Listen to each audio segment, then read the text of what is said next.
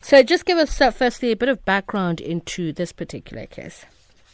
Uh, good afternoon, and thanks for having me on the program, Patricia. Um, this case stems from an investigation that we did uh, on um, media houses. They, have an, they formed a company called Media Credit Coordination. Basically, what they did was to credit or credit uh, advertising agencies. And advertising agencies that they had accredited, they agreed amongst themselves that they were going to get uh, 16.5%. And those who were not credited, they got lesser discount. And the problem with that is these companies are co- in competition. All the media companies are in competition. And in, they reached the competition at when they sat together and determined a price that they were going to charge or a discount that they were going to offer. That is price fixing. But amongst many other things that they did as competition, um, they then uh, set trading conditions uh, for the advertising agencies.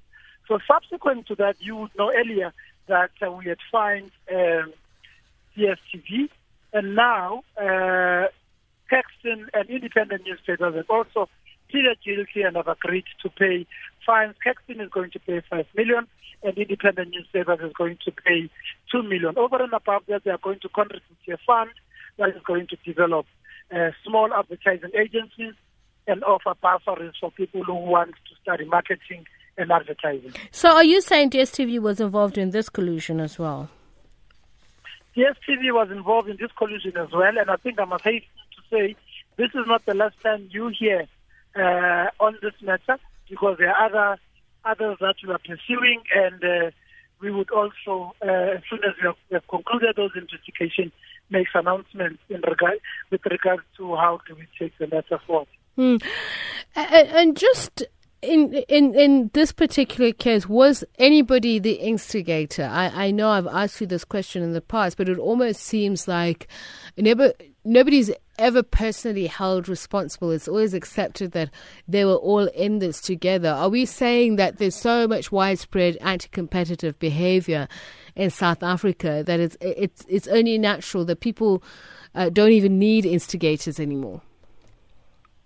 Uh, you know what has happened in the past?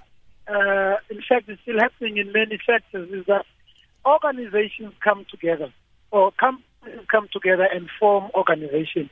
And in many instances, they use these organizations as platforms for collusion. So they tend, uh, we have said, uh, we have charged a number of these organizations which bring companies together because when they sit, they then decide on how they are going to fix prices. In this particular case, it is companies that were part of this media coordinating, uh, media credit coordinating company, and uh, all most of the media organizations were party to were part of it.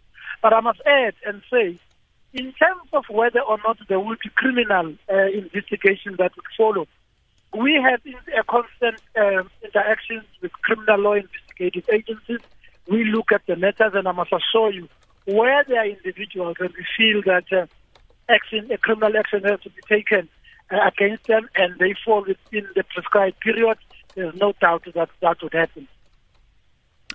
So, going forward, what could you put in place to discourage such behavior?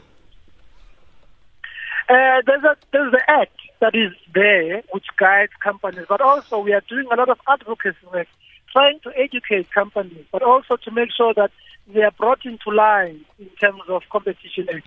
I think very many companies are now beginning to familiarize themselves with the provisions of the Competition Act because there is the law, and we are going to apply the law to many or, or all uh, commercial enterprises that are in breach of the law.